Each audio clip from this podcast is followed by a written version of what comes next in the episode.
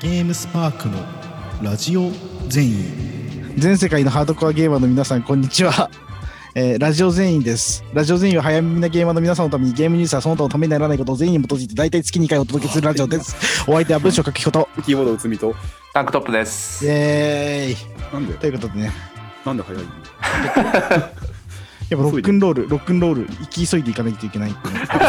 深夜の深夜のドラムのように。深夜のドラムのように。やっぱ深夜のはドラムがすごいうまいことにちょっと最近気づいて、それも、撮る前の話だから急にその話しだしても。え最近すごいルナシーを聴いてるっていう、うん、そんでなんか深夜がすごいドラムうまいってことで気づいたっていう話をねさっきしてたんですよね。そしたらぼ僕が僕も月に1回ぐらいめちゃくちゃルナシーを聞きたくなる日っていうのが。やっぱルナシー世代だからなのかな。っていう。なし世代？30代中頃ぐらいじゃないですか？今ルナシー世代。そうっすね。いやでもスレイブゲームスパーク読者のスレイブとかちょっと会ってみたいですけどね。でもなんかゲームやってなんかあーこれ悪口なのかな？オタク オタクってさなんかかっこいい服着ようとするとファッションがビジュアル系によってって指抜きグローブとかになってくっていう。あ 悪口っぽいような微妙なところな んだけど。説が悪く言ってないからいいんじゃないかな別に、うん、それってやっぱビジュアル系が持ってたよね。ビジュアル系みたいなのがやっぱオタクとしては一番かっこいい男性像だからそれをロールモデルとしてはそそうなっていってるんだよねあの指抜きグローブになって。なんかジャムプロみたいになって。ジャムプロ？ジャムジャムプロじゃん。か革のジャケットみたいな。缶ジャケット黒いシャツみたいな。うん。ガチガチに固めて横に跳ねてる髪型。みたいな古谷徹みたいな。ああなってくのがやっぱオタクがやっぱおしゃれになってく過程でしょ？その後完全体はどこにあるんですかね？一番完全なオタクですか？はい。一番完全なオタクだからいろいろあるんですよねですよねオタクにはジョブズみたいになってくオタクっていうのもいるし。もうそぎ落としてミニマルな方に。そうそうそうそう。そう俺は結構それに近づきつつあります最近。タートルネックとジーパンになっていくっていう。で俺今 Apple Watch もつけてるし iPhone12 Pro Max なんでもう右側はないですね死んでから出たやつだあけど。だからジョブズよりもジョブズっぽいかなって思ってる。違う違う違う違う違う違う。違う違う さらに超えてるから。よりジ違う違うョブズ違うに近い違う。違う違う違う違うジョブザまあー。ですねジョブザー。比較級でやっぱねそうなってくからオタクはやっぱ。うんだからまあジョブズってすごいおじいちゃんの状態であの感じだったからうん。結構完成形かもね。なんかトミノも近いしねジョブズにね。あはい。ーフォルムはフォルムはもう。トミノはなんかワイシャツとジーパンっていうイメージだけどね。ジーパンでもないかチノパンみたいな。うん。あー。僕一回インタビューしたことあるんですよ。えー。吉行トミノいいんですか？吉行瞳のに。えー、マジか。すげえ。すいやでもなんかこうまあいっかそんな人も聞いてないしあのめちゃくちゃ面白くて。あのなんだっけ。面白いですよねトミノさんね。もうど、ん。導入がめちゃくちゃ長かったんですよ。最初のえーっとねあれね G レコかなんかの話だったんだけど G レコだったかな？ターン A と G レコの話とかだったのかな？でまあまあその本編は記事になってるんですけどその導入その話に行くまでに説教から入るんですよねやっぱ。でもうめちゃくちゃタバコ吸ってて ガンガンタバコ吸いながら「俺はね NHK が気に食わないんですよ」から始まってその「なんでですか?」みたいなのやっぱこうインタビュアーも聞いてこう回す中でいやその宮さん宮崎駿がその NHK の特集出た時にめちゃくちゃタバコ吸ってるとこを撮ってたと。うんとんじゃねえよと。うん。もう宮さんはこう夢を夢を売ってんだから、そういうシーンはとんじゃねえよと思うみたいなのを結構もうえー、そんなこと言うんだ、意外とー4 5 0分。だから俺もタバコ吸ってるとこは取るなよっていう話なんですけどね。それ言言っちゃったからどうしようかなと思って。マジ？なんか真人間みたいなこと言うんですね、トミノ意外とね。うん。でもまあまあがんがんまあ割ともう結構でもインタビューはいつも外で話してるのと同じ感じですね。もう疲れあ諦めちゃった疲れちゃったけど けどやりてえんだみたいな、まあうんそんなそんなテンションです。あの人はもうそういうことしか言わないですからねなんか。うん。卑屈なというか。うん。なるほど。えー、すごいな。すごい話だった。じゃあまあオタクは最終的には富になっていくっていう 皆さんみたいなオタクいないもんねエプロンつけて。確かにそうですね、エプロンつけてひげ生えて。つけて火生えて。うん。飛行機の模型で安野と一緒に遊んで。遊んでる。あれ何なんだ？本当にやってんのかなあれ。は ああいう人はあんまいないもんな。うん。どうなってくんだろうね。オタクはおおしゃれになっていくと最終的にどうなるのかっていうのはちょっと永遠の課題かもしれないですね いやでもそろそろそろそろでも老人ホームとかにもこうもうバリバリのオタクがねあと10年第一世代ぐらいはもう片足突っ込んでくるんじゃないですか。まあそうでしょう。だってそのガンダムとかって85年とかだからその頃えーっと20代だった人とかは85年から今40年ぐらい経ってるから60年、ね60歳ぐらい、うんもうそろそろですよねそういう人たちが老人ホーム行くのって。どうなるんですかね。みんなでむファーストガンダムとか見てこう ニコニコしてる。んですかね。ファーストガンダムうーん。ファーストガンダムなのかな、別に俺もファーストガンダム見てニコニコしてるけどな。うん。俺最近あのエヴァのテレビ版のネットフリックスで見てニコニコしてますね。あそう エヴァででもまだ第一世代が40手前ぐらいだから多分、まだそうですね。うん、ホームってことではないはず。エヴァ直下世代が、うん。まあいいやその話は。エヴァでもおしゃれですよねすごいね、いやおしゃれだしあのうん。久々にテレビ版見てエンディングが「フライミートゥーザムーンじゃないですか。うん。あそうですね。シャラ臭いなとまで。思いましたねやっぱり。当時俺小学生だったんでなんかあへえあジャズの曲なんだ。ふーんって思ってたけど今聞くとこんなのエンディングにわざわざ選んでボーカルいっぱい取ってキャラクター分なんかいっぱい取ってるんですよね。うんうん。はいはいおしゃれだよね。アレンジも結構違うしジャングルみたいなやつとかあるしなんか、うん。あそっかそんな違ったっけ？うん、エヴァは曲おしゃれだよね。おしゃれ。すごく、絵絵もおしゃれだし。文字もね。じゃあ安野みたいになってくっていうことで。あと忍耐がありました。えー放送じゃない。ろ収録から2日前じゃない？1日前ですね。1日前昨か。日ですね。昨日か。うん。任天堂ダイレクトどうでしたか？どうでした？質問に質問がちゃった僕はやっぱしんちゃんかな。ああしんちゃんですね。僕一番気になったのは。僕の夏休みみたいなやつですね。あの僕の夏休みみたいなクレヨンしんちゃんのやつ。オラと博士の夏休み。博士？博士がいるんですよね。誰だろう？あ博士がいる。終わらない7日間の旅っていうサブタイついてるの。ちょっと怖い。ああビューティフルドリーマーみたいな。やつなんだ。無限ループ。なのあループものなんか夏休みが終わらない話なのかな。えー。ではそこまで行ってなかったからそういうこともありそうですね。えオラがループ本当になんか由緒正しい僕夏の系譜なんですよねあれなんか。あそうそう開発者の人もね。うん。もともと僕夏やってる人で。え僕夏やってる人っていうか僕夏の開発者か。ー、あと何がすごい、まあ、スプラ3が出るっていうのもうん。そうだけど、スマブラつもりゼルダ無双語ああスンブラはあのなんかデノブレイド2の人。うん。あそうそうそうそう。よく知らない、うん。よく知らないから特にコメントができない、うん。スマブラ。ああとはあれか。あのーあつ森マリオアウターワイルズスイッチ。移植。全然読まれなかったないや絶対これもすぐやった方がいいですようん。って記事にしたんですけどちょっとあんまり生まれてませんね。うん。なるほどな。あと何があったかな？そうですね。スプラ3ゼルダ？ああれだ。ソード。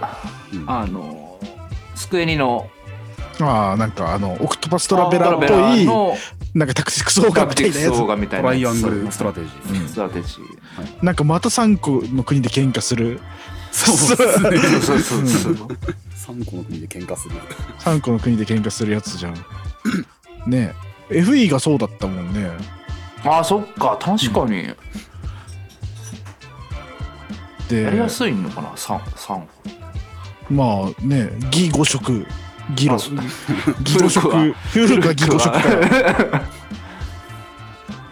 まあなんか3すくみになってっていうのがやっぱ一番いいのかな？ああいうふうになんか分岐していくのね。本当にタクティクスオーガをすごい彷彿とさせますけどね。うん。なんか松の芸感がすごい強い。どうなんでしょうねあれね。体験版もうねそう配信もう出てる。してるらしいから。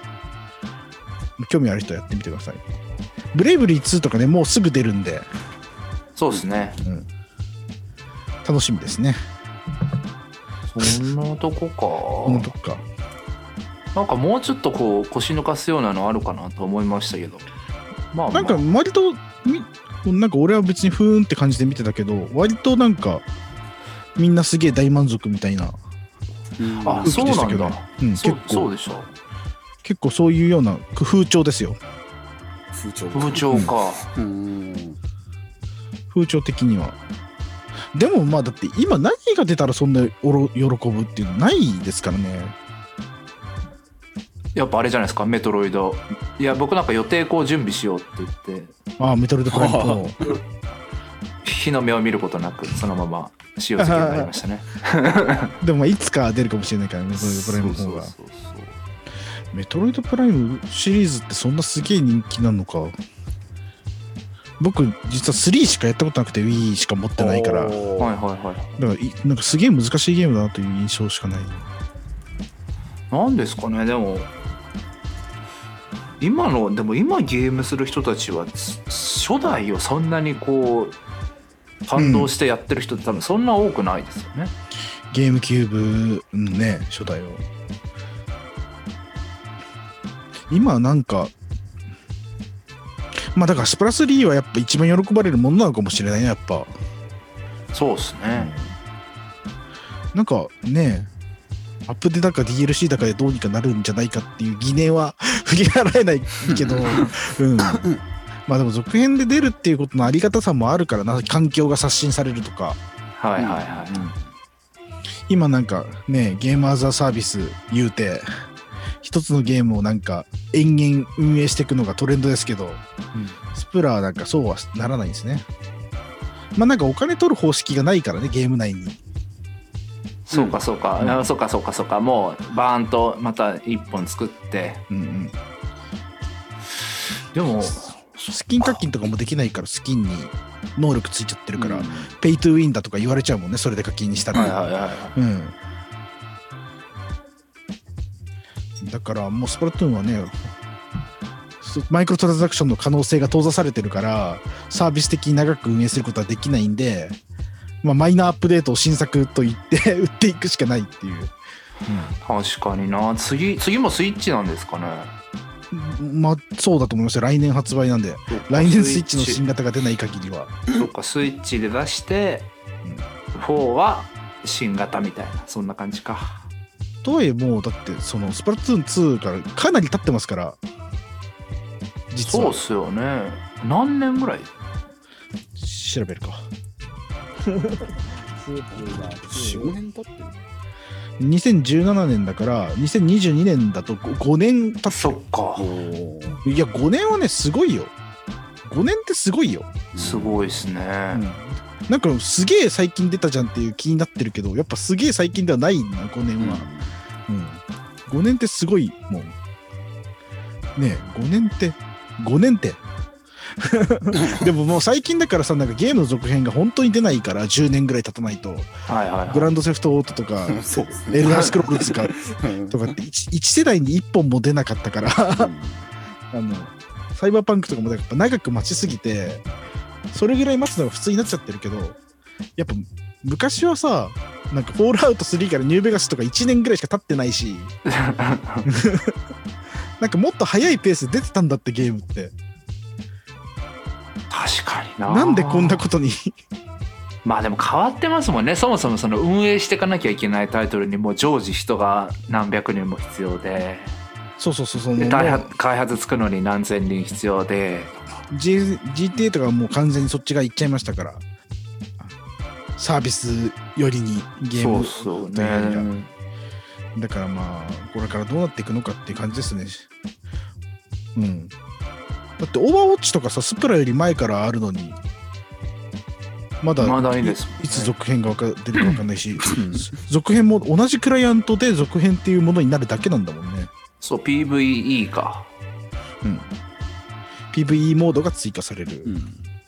UI も変わって。でもなんかこう漏れ漏れ伝え聞くところによると相当難儀してるらしいですよ結構結構時間かかりそうまだまだっていうのはなんか聞きましたけどまあ明日果たしてどうなるかブリッツコンまあ、ないって言ってるんだからないんでしょう。ブリズそう明日ブリズコンなんですよね、あのー録音日からするとね。それでブリズコンでは、まあ、オーバーウォッチとディアブロ4はないよって言ってるんで、まあ、ないんでしょう。だから、あの、ディアブロイモータルズか、まあ、噂によるとディアブロ2の HD リマスターが出るとか出ないとか。うんそうそれもなんか漏れ漏れもうどうせこれ公開されてる後なんで言っちゃうと、うん。うん多分発表されるはずです漏れ伝えるところに あ、そうなんだ。そうこれは別にあのブリザードの人にそれ出るんですかとか言われてたら僕も絶対言えないですけど、うん関係者情報なんでなるほど。なるほど。ディアブロ2の HD リマスター、日本語が入ってるんだったらやりたいですけどね。入ってなさそうだな。なくてもできるけど。でも出るんじゃないかな結構ねだって今回ブリーズコン初めてですよね日本語に字幕つくのうんディアブロ2は結構ね、国内でもにタイトル、人気が高いタイトルで、うん。ローカライズカプコンとかじゃないんけ違う？